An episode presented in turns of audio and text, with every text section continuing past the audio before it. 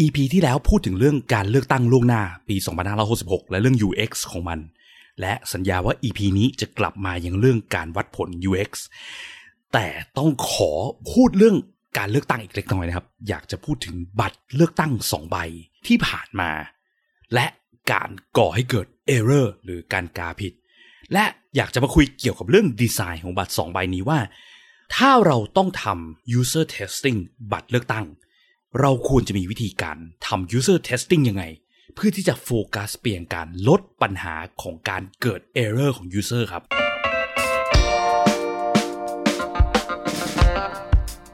ยินดีต้อนรับเข้าสู่ผักสดพอดแคสต์ รายการที่จะพูดถึงการพัฒนาโปรดักต์ให้ดีที่สุดสำหรับลูกค้าของคุณ เพื่อธุรกิจที่ยั่งยืนกว่าด้วยกระบวนการ user experience design และ research กับผมพิษพิจารณาลัตนาที่คุณ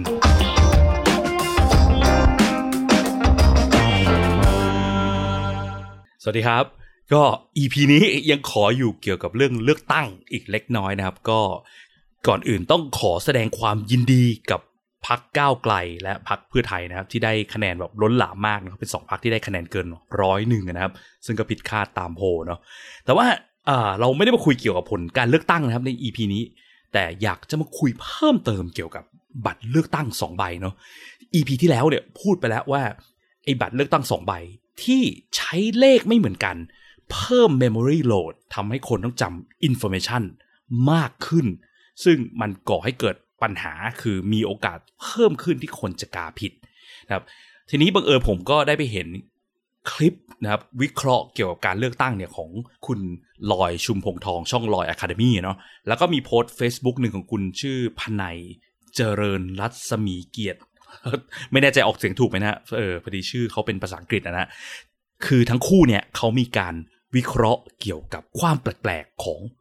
พรรคเล็กที่ได้คะแนนโหวตล้นหลามจนทำให้เขาได้ปาร์ตี้ลิสต์พรรคละหนึ่งคนหนึ่งคนนะนะซึ่งเป็นพักที่แบบว่าไม่ดังเลย คือแทบจะไม่เคยได้ยินชื่อกันมาก่อนนะครับ เช่นพักใหม่พักท้องที่ไทยพักเป็นธรรมอะไรอย่างเงี้ยนะครับ ซึ่งเขาคงมีฐานเสียงของเขาหรือคนที่โหวตให้เขาอยู่นะฮะแต่ว่า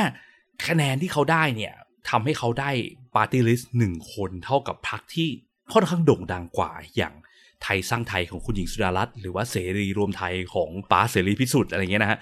ซึ่งโอเคแหละว่าเขาอาจจะมีฐานเสียงของเขานะซึ่งเราอาจจะแบบไม่ได้ไปรู้จักเขาอาจจะโด่งดังในบางท้องที่ที่อื่นอะไรเงี้ยแต่ที่มันน่าแปลกใจที่คลิปของคุณลอยแล้วก็ ของคุณพนัยได้วิเคราะห์ไว้นะครับคือพักเหล่านี้เป็นพักที่มีเลขพักเบอร์หนึ่งถึงหกหมดเลยนะครับ แล้วเบอร์เจ็ดเป็นพักภูมิใจไทยซึ่งเป็นพักใหญ่ มันก็เลยแบบ เอ๊ะทำไมพรรคที่ไม่ดังเลยเนี่ย คือความโด่งดังเนี่ยเขาสู้พรรคที่พูดมาตอนแรกเนี่ยไม่ได้เลย แต่กลับได้ปาร์ตี้ลิสต์เท่ากันคือหนึ่งคนนะฮะแถมก็ดันบังเอิญเป็นพรรคเลขหนึ่งเลขสองเลขสามเลขสี่เลขห้าเลขหกติดกันหมดเลยด้วย ซึ่งมันก็มีทฤษฎีเกี่ยวกับเรื่องการซื้อเสียงนะครับ ที่เขาคิดกันมาว่าเนี่ยสาเหตุที่พรรคเหล่านี้ได้น่าจะเกิดจากการซื้อเสียง แต่ไม่ใช่พรรคเหล่านี้ซื้อเสียงนะครับ คนที่ซื้อเสียงคือพรรคใหญ่ ๆ บางพรรคที่บังเอิญมีเลขเลขเดียวกันในสสเขต ทีนี้พอเวลาที่คนเขาถูกซื้อเสียงเนี่ยเขาไปกาเนี่ยเขาก็เลยกาเลขเดียวกันกับทั้งสสเขตและสสปาร์ตี้ลิสต์ปาร์ตี้ลิสต์ก็เลยได้เป็นผลพลอยได้ติดไปด้วย ซึ่งรายละเอียดเกี่ยวกับการซื้อเสียงเนี่ยสามารถไปดูในคลิปกับโพสต์ต้นทางนะครับ ผมใส่ลิงก์ไว้ใน description ไว้ให้แล้วนะครับ แต่ว่าเรื่องนี้มันไม่ใช่วัตถุประสงค์หลักของพอดแคสต์ตอนนี้นะครับ ตอนนี้จริงๆ ผมอยากจะไปโฟกัสเรื่องการกาผิดมากกว่า แน่นอนว่ามันมีการซื้อเสียงเกิดขึ้นเนาะแต่ผมเชื่อว่ามันก็มีหลาย ๆ คนที่กาผิดเกิดขึ้นนะครับ ตัวผมเองก็เป็นเนาะตอนที่เดินเข้าไปสองใบขนาดเรานั่งท่องเลขนะพักที่เราต้องการเบอร์นี้เบอร์นี้เบอร์นี้ ส่วนสสเขตเบอร์นี้ พอเข้าไปในคูหาปุ๊บเนี่ยสสเขตมันไม่มีข้อมูลพักไม่มีเลขไม่มีชื่ออะไรใด ๆ เลย เราต้องจำตัวเลขอย่างเดียว มันเกิดความเวอร์และกังวลมากตอนกา แบบยืนจ้องเอกระดาษนั่นนะอยู่สักพักเลยก่อนจะกาเลขสสที่เราต้องการนะครับ มันยากและกังวลจริง ๆ ตามคาดตามที่บอกไว้ใน EP ที่แล้วเนาะแล้วผมก็เลยลองไปคิดเพิ่มว่า จริง ๆ แล้วอะถ้าสมมติว่าเราอยากจะ ลดปัญหาในเรื่อง error ของ user ในการกาผิดเนี่ยหรือเพิ่มความมั่นใจให้ user เวลาที่เข้าคูหาไปกาเนี่ยมั่นใจได้ว่าเขากำลังกาสอสอเขตคนที่ต้องการจริง ๆ ถูกต้องเนี่ยมันจะมีวิธีในการทำ user testing ยังไงได้บ้างไหมนะ เพื่อวัดผลและช่วยให้เราสามารถที่จะ improve design และกลับมาวัดใหม่อีกรอบ และ make sure ว่าดีไซน์ใหม่ของเราเนี่ย มันดีกว่าเวอร์ชันเดิมจริงนะฮะซึ่งในกรณีนี้จะเห็นได้ว่าเรื่อง error prevention เนี่ย บัตรเลือกตั้งเนี่ยควรต้องทำหน้าที่ช่วยกันการกาผิดของคนให้ได้มากที่สุดเลยเนาะ อันนี้ควรจะเป็น main function ของบัตรเลือกตั้งด้วยซ้ำเพราะว่าการเลือกตั้งคือการที่คนมาแสดงเจตจำนง ว่าเขาต้องการเลือกสสคนไหนหรือพรรคไหนเนาะ บัตรเลือกตั้งมันเป็นแค่ทูที่อยู่ตรงกลาง เพื่อ deliver ข้อมูลที่คนเขาต้องการสื่อสารไปยังทีมนับคนนับเขตที่นับอะเนาะ และ เอาไปรวมกันถูกต้องณคะแนนกลาง เพื่อที่จะได้ดูว่าในประเทศเนี้ยจริง ๆ แล้วคนต้องการเลือกสสคนไหนหรือพรรคไหนมากน้อยขนาดไหนกันแน่นะครับ ถ้าข้อมูลผิดทูผิดเนี่ยมันมีปัญหาสูงมากนะครับ ถ้าเราลองมองเนะเปรียบเทียบบัตรเลือกตั้งกับแอปแบงก์เนี่ยแอปธนาคารที่คนกดปุ่มตัวเลขแล้วกดผิดโอนเงินผิดเนี่ยความรุนแรงคริติคอลเนี่ยมันขนาดไหน มันสูงมากเลยใช่ไหมครับต้องการโอนเงิน 200 บาทกลายเป็นโอนสองหมื่นอย่างเงี้ยโอ้โหเป็นเรื่องรับรองโพสต์ด่าในเน็ตกันรัวระนาว แต่บัตรเลือกตั้งเนี่ย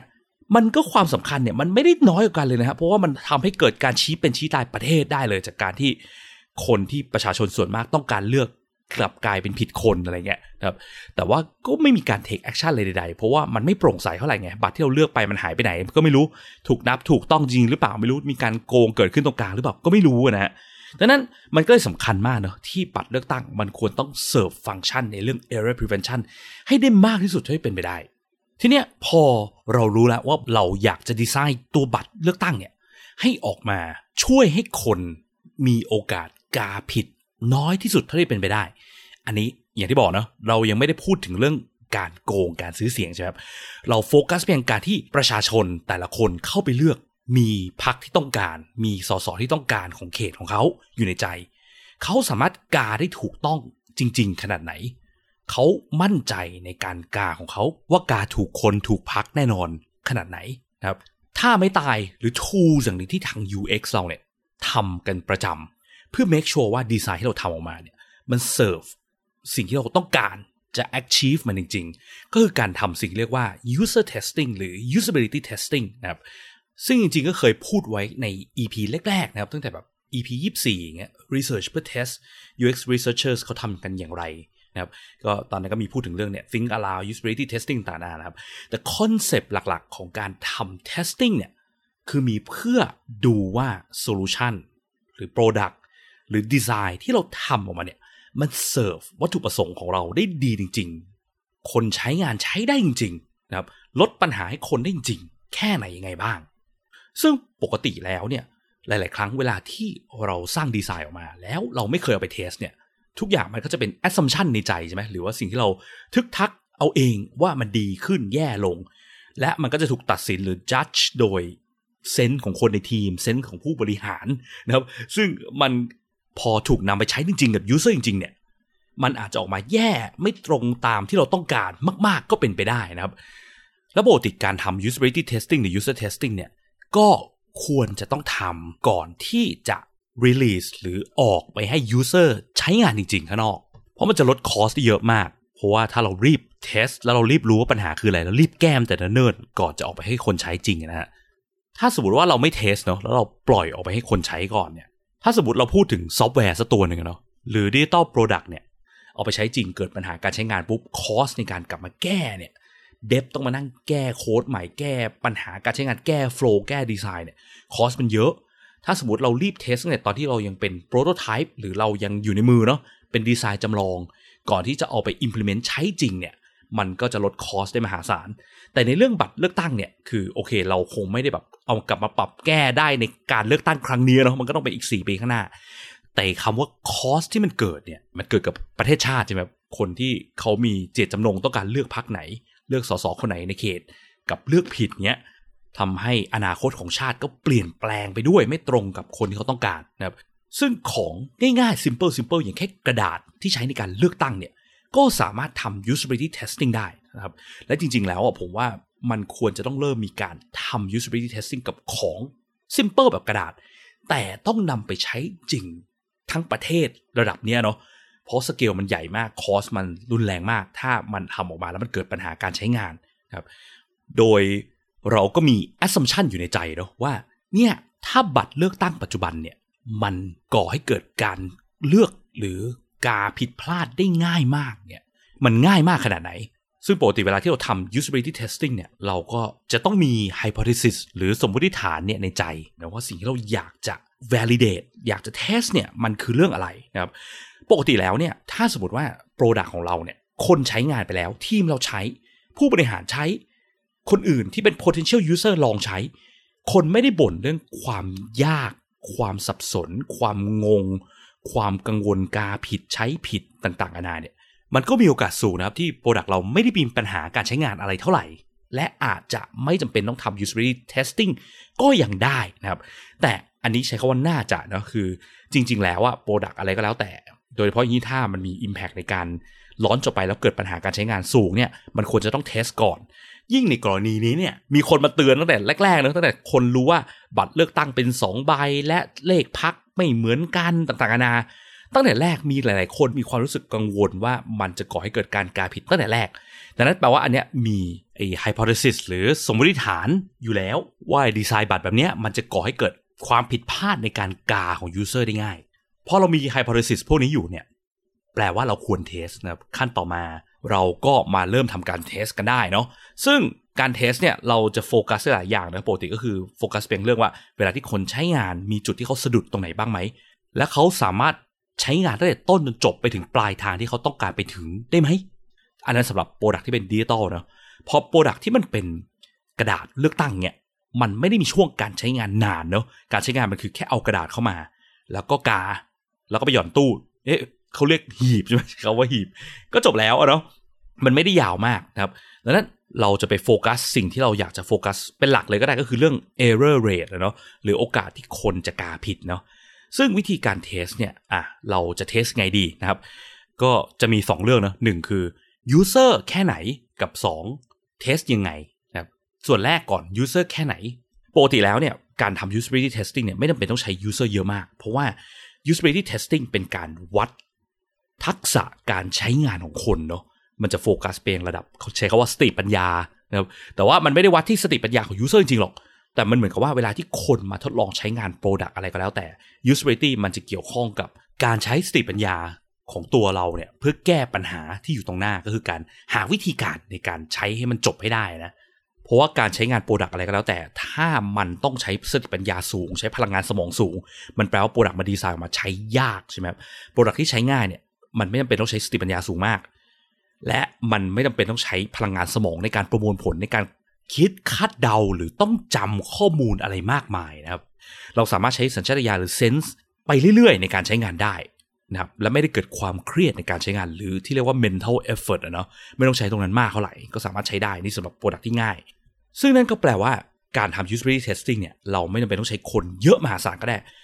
ซึ่งมันจะต่างนิดนึงเนาะกับ research ประเภททาง marketing ที่เขาจะไปโฟกัสเรื่องคนส่วนมากชอบอะไรคิดเห็นยังไง มันไม่ได้เกี่ยวกับการใช้สติปัญญาในการแก้ปัญหาไงมันเป็นคนละเรื่องอะเนาะถ้าปัญหาที่ยากคนสติปัญญาทั่วไปคนหนึ่งเจอแล้วรู้สึกยาก มันก็จะต้องยากกับคนส่วนมากในท้องตลาดเช่นกันนะฮะถ้าเทียบเพิ่มเติมนะครับอย่าง การทำ research ประเภท marketing เนาะเช่นการทำ survey ดูว่าคนส่วนมากอยากจะเลือกพรรคไหนอย่างเงี้ยมันจำเป็นต้องใช้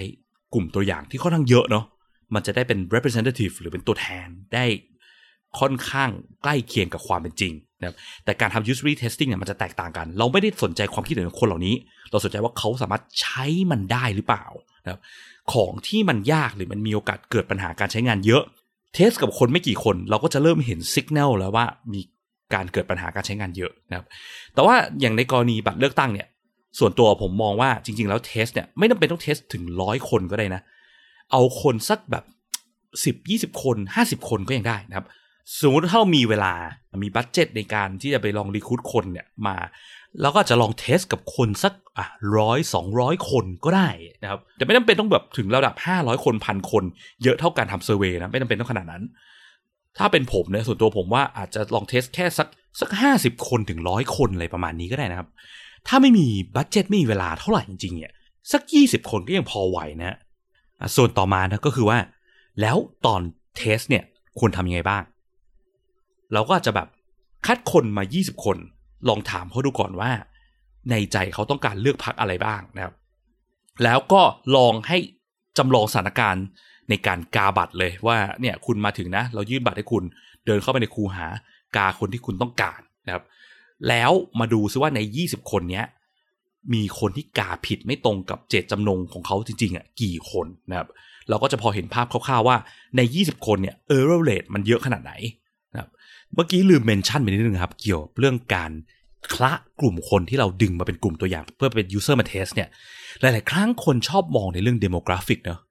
หรือพวกอายุเพศวัยอาชีพอะไรพวกเนี้ยนะครับพวกนั้นน่ะมันเป็นสิ่งที่สำคัญสำหรับเวลาที่เราอยากจะทำ market research นะอยากจะรู้คนแต่ละกลุ่มแต่ละ demographic เนี่ยเขามีความคิดเห็นที่แตกต่างยังไง แต่อย่างที่บอกสิ่งที่สำคัญมากกว่าในการทำเรื่อง user test ในด้าน UX เนี่ยมันคือสติปัญญาเนอะหรือ level ของความคล่องแคล่วในการจำข้อมูล information ต่างๆนะโอกาสที่จะกาถูกกาผิดอะเนาะ ดังนั้นไม่ต้องโฟกัสเรื่อง demographic มากก็ได้นะครับ จริงๆ เคยพูดเรื่องนี้ในตอน EP 30อะเนาะคัดคนมา research วางเกณฑ์ยังไง ลืมเรื่อง demographic ไปก่อนนะครับ นั่นก็คือเวลาที่เราคลาสเนี่ย อาจจะลอง vary ระดับสติปัญญาครับคืออันนี้พูดไปอาจจะฟังดูซุ่มเสี่ยงกับการเหมือนไปเหยียดคนนะเนาะแต่ว่าคือคนในสังคมเนี่ย อาชีพที่แตกต่างกัน ก็มีโอกาสที่จะส่งผลต่อระดับสติปัญญา หรือความคล่องแคล่วในการ ประมวลผลข้อมูลทำความเข้าใจการใช้งานของยากๆซับซ้อนได้นะครับ ซึ่ง demographic บางอย่างเนาะอาจจะส่งผลต่อสติปัญญาได้บ้างนะครับ เช่นอย่างกรณีเนี่ยเนาะอาชีพที่แตกต่างกัน เช่น วิศวกรกับอ่าคนเก็บขยะเงี้ยแน่นอนกลุ่มวิศวกรน่าจะต้องมีสติปัญญาที่สูงกว่าทางกลุ่มคนเก็บขยะใช่ไหมหรืออย่างอายุเนี่ยกลุ่มคนที่เป็นผู้สูงวัยเนี่ยอาจจะมีสติปัญญาที่ ไม่ค่อยแม่นไม่ค่อย sharp เท่ากลุ่มวัยรุ่นหรือวัยทำงานอะไรเงี้ยนะครับ ถ้าอย่างกรณีเนี้ย demographic บางอย่างอาจจะโอเคนะครับ แต่อย่าไปเริ่มที่ demographic ก่อน จริงๆเขาว่าสติปัญญาเนี่ยมันฟังดูแบบ เป็นคำที่ฟังดูเหยียดเนาะถ้าผมใช้คำว่า intelligence แทนมันจะดีกว่าไหมก็เราคัดคนมา test เนาะ20คน50คนหรือร้อยคนเนี่ย based on level of intelligence นะครับคละ intelligence แต่เวลาคละเนี่ยไม่จำเป็นต้องเอาคนที่แบบฉลาดจัดๆมากก็ได้นะครับ จริง ๆ แล้วเนี่ยปกติเราจะพยายามไป cover กลุ่ม user ที่น่าจะมีปัญหาการใช้งานมากกว่า อย่างในกรณีนี้เรื่องการกาบัตเนี่ยกลุ่มคนที่ไม่ได้คล่องแคล่วเท่าหรือมี level of intelligence ที่ประมาณค่าเฉลี่ยหรือน้อยกว่าค่าเฉลี่ยอะไรเงี้ยก็น่าจะเป็นกลุ่มที่เราควรไปโฟกัสมากกว่า เพราะว่าถ้าเราดีไซน์ให้คนกลุ่มนี้สามารถใช้ได้โดยไม่มีเคยมีปัญหาการกาเท่าไหร่เนี่ย กลุ่มคนที่มี high intelligence ก็มีโอกาสสูงที่จะสามารถใช้งานได้สบายๆ ไปด้วยนะครับ ดังนั้นเราก็อาจจะลองคัดคนหลักๆ เนี่ยเป็นแบบชาวบ้านทั่วไปเนาะคนชาวนา หรือคนแก่อะไรเงี้ยที่ตามองไม่เห็นตาฝ้าฟางเนี่ยหรือผู้ใช้แรงงานหรือคนที่อ่านหนังสือไม่เคยออกเช่นชาวเขาอะไรนิดหน่อยถ้าเราหาได้นะฮะคัดคนเหล่านี้มาแล้วลองให้เขาลอง test การกาดูแล้วดู error ว่า มันออกมา error มันอยู่ประมาณสักกี่เปอร์เซ็นต์เนาะจากคนเหล่านี้นะครับแล้วเราอาจจะลอง test ดีไซน์หลายแบบก็ได้เนาะสมมติว่ามีดีไซน์ A ที่เป็นแบบปัจจุบันเนี่ยกับดีไซน์ B สมมติเราลองเอาหน้าของผู้สมัครเขตเนี่ยแปะลงไปในบัตรเลือกตั้งด้วย แล้วลองไป test ดูว่าการใส่หน้าเข้าไปเนี่ยมันช่วยลด error rate ขนาดไหนนะครับ ซึ่งอาจจะไปเทสกับคนอีกกลุ่มหนึ่งอีก 20 คนดูก็ได้เนาะแล้วลองมาคอมเพลกันดูคร่าวๆ แล้วก็จะเห็นค่าประมาณคร่าวๆ ได้ว่าดีไซน์ A มันก่อให้เกิด error มากกว่าดีไซน์ B ขนาดไหนนะครับ ซึ่งตรงเนี้ยมันสำคัญเนะเพราะว่าจาก EP ที่แล้วที่เคยพูดไปบอกว่า ดีไซน์บัตรเลือกตั้งที่เขาใช้เป็นบัตรโหล หรือเป็นบัตรแบบเดียวกันที่ใช้ได้ทั้งประเทศ และไม่มีชื่อไม่มีหน้าของผู้สมัครแต่ละเขตเนี่ยวัตถุประสงค์หลักๆ มันคือเพื่อประหยัดงบเนาะถ้าสมมติว่าเรามี Data ในมือคือการเทสระหว่างไม่มีรูปกับมีรูป แล้วต้องพิมพ์แยกตามเขตเนี่ยแล้วเราเห็น Data ชัดเจนสมมติว่าเนี่ย แบบที่พิมพ์รูปมีรูปหรือมีชื่อเข้าไปเนี่ย มันช่วยลดอัตราการเกิด Error ได้ระดับแบบสมมติเทสออกมาดีขึ้น 40% 40%เลยนะ ถ้า 40%เนี่ยเราลองตีเป็น population ในประเทศไทยนะสมมติคนมาเลือกตั้ง 30 ล้านคนเนี่ย 40%ของ 30 ล้านคนเนี่ย อาจจะโหเป็นเท่าไหร่ 12 ล้านคนเลยนะ แปลว่าดีไซน์ที่แย่กว่าเนี่ย ส่งผลทำให้คน 12 ล้านคน มีโอกาสกาผิด ถ้าเทียบกับงบที่ต้องเพิ่มกับการพิมพ์บัตรเลือกตั้งที่มีชื่อคนหรือมีหน้าคนเข้าไปเนี่ย สมมติว่าเพิ่มงบอีก 10 ล้านบาท เราก็สามารถใช้ตรงนี้มาเพื่อ justify เนาะหรือเพื่อเสนอแล้วก็ convince ให้เกิดการอนุมัติงบที่มากขึ้นได้ เพราะมันส่งผลต่อ 12 ล้านนี่คือแบบคะแนนมากกว่าพักเพื่อไทยที่ได้อันดับสองอีกนะครับเนี่ยและนอกเหนือจากอะให้คนมาลองกา หรือส่วนของการทำ user test เนี่ย เรายังสามารถที่จะ ให้ user ของเราเนี่ยลองให้คะแนนหลังจากที่ลองใช้งานตัว Product นี้ไปแล้วนะครับ สมมติเราตั้งไฮบริสิตตอนแรกเนอะว่าคนน่าจะมีความกังวลกับการกาว่ากลัวกาผิดกาถูกเนี่ย อย่างที่ตอนแรกพูดไปเนาะการกาบัตรแบบเนี้ย ตัวผมเองเนี่ยถึงผมเนี่ยจะกาไม่ได้ผิดคน หวังว่าไม่น่าจะผิดนะ เพราะเช็คสามสี่รอบนะครับ แต่สิ่งที่มันเกิดอยู่ในใจผมเนี่ยคือความกังวลในการกานะครับ ถ้าเรามีไฮโพเทซิสว่า user เนี่ย อาจจะมีความรู้สึกอะไรบางอย่างเกิดขึ้นเนาะ เช่น รู้สึกไม่มั่นใจในการใช้งาน รู้สึกว่าตัวเองกาผิดหรือเปล่าอะไรเงี้ย เราเอาตรงเนี้ยมาถามตอนจบเพิ่มเติมได้นะ พอเขากาเสร็จใช่ไหมครับ เรามาถามเขาเพิ่มว่า คุณรู้สึกว่าตอนที่คุณกาเลือกเนี่ย ด้วยการใช้บัตรเลือกตั้งแบบเนี้ย คุณมั่นใจว่าคุณเลือกถูกต้องตรงตามคนที่คุณต้องการ หรือพักที่คุณต้องการ ขนาดไหน เต็มสิบคือมั่นใจเต็มที่เลยร้อยเปอร์เซ็นต์ศูนย์คืออาจจะแบบว่า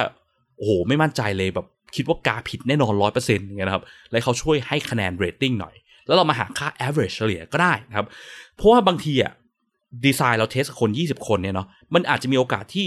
จริง ๆ แล้วคนที่กาผิดอะอาจจะมีแค่ 2%เองนะครับ แต่ว่าคน 60%รู้สึกกังวลตอนกา มันก็จะเป็นหนึ่งใน Data ที่ใช้ในการช่วยเรา back ได้ว่าดีไซน์เนี่ย ถึงมันจะคนอาจจะบังเอิญว่ากาถูกเนาะ แต่ว่าในใจลึกๆเขาอะมันก่อให้เกิดความกังวล ซึ่งตรงนี้ก็จะช่วยให้เรามี Data ในมือเพิ่มเติม เพื่อถ้าเรามีดีไซน์ 2 แบบเนาะสามารถเทียบกันได้ ก็ประมาณนี้แล้วกันนะครับ คร่าวๆ EP นี้พูดถึงเรื่องการทำ user testing หรือ usability testing นะครับ เทสของง่ายๆ simple เช่นบัตรเลือกตั้งเนี่ยเราก็ทำได้นะ เพราะว่าจริงๆแล้วพวกประเทศทางฝั่งยุโรปหรืออเมริกาเนี่ย เขาก็มี UX ที่ทำในพวก process พวกนี้เพื่อ make sure ว่าของที่ทำให้ประชาชนส่วนมากใช้อะมันไม่ได้มีปัญหาการใช้งานเยอะขนาดนั้นนะครับ เพราะว่าเขามองถึงเรื่องคอสที่มันเกิด มันรุนแรงกับการไม่ได้ทำนะครับ แล้วถ้าใครสนใจเรื่องพวก usability testing เพิ่มเนี่ยเพิ่นว่าวันที่ 31 พฤษภาคมนี้นะครับ วันพุธพอดีเขาเชิญไปเป็น panel แจมกับเขาคุยเกี่ยวกับเรื่องการทำ usability testing อะไรพวกนี้นะครับ เกี่ยวกับระบบรัฐบาลต่างๆ ไปแจมกับ ทีมไทยกอล์ฟนะครับ ที่เขาเป็นอาสาสมัครที่ทำเกี่ยวกับโปรเจกต์เกี่ยวกับพวกรัฐบาลอะไรพวกนี้นะครับ ก็จะไปคุยเกี่ยวกับเรื่องเนี้ย usability testing ใครสนใจก็ตามมาฟังกันได้นะครับ ตอนทุ่มหนึ่งถึงสามทุ่มนะครับ เดี๋ยวโพสต์ลิงก์ไว้ใน description นะครับ กดเข้าไปดูมันรู้สึกว่าต้องลงทะเบียนนิดนึงแล้วเดี๋ยวเขาจะส่งลิงก์ซูมตามมาให้นะฮะและถ้าคุณมีคำถามอะไรโพสต์ทิ้งไว้ในคอมเมนต์ของช่องทางที่คุณรับฟังได้เลยนะครับ แล้วพบกันใหม่ EP หน้าครับ สวัสดีครับ